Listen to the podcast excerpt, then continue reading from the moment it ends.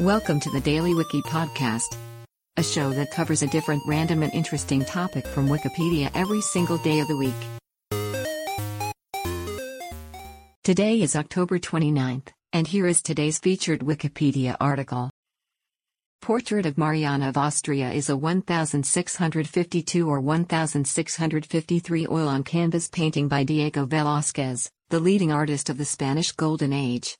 Its subject, Doña Mariana, was the daughter of Emperor Ferdinand III and Maria Anna of Spain, and was 19 years old when the painting was completed.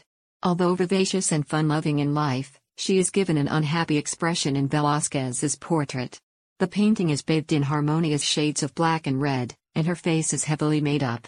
Her right hand rests on the back of a chair, and she holds a lace handkerchief in her left hand.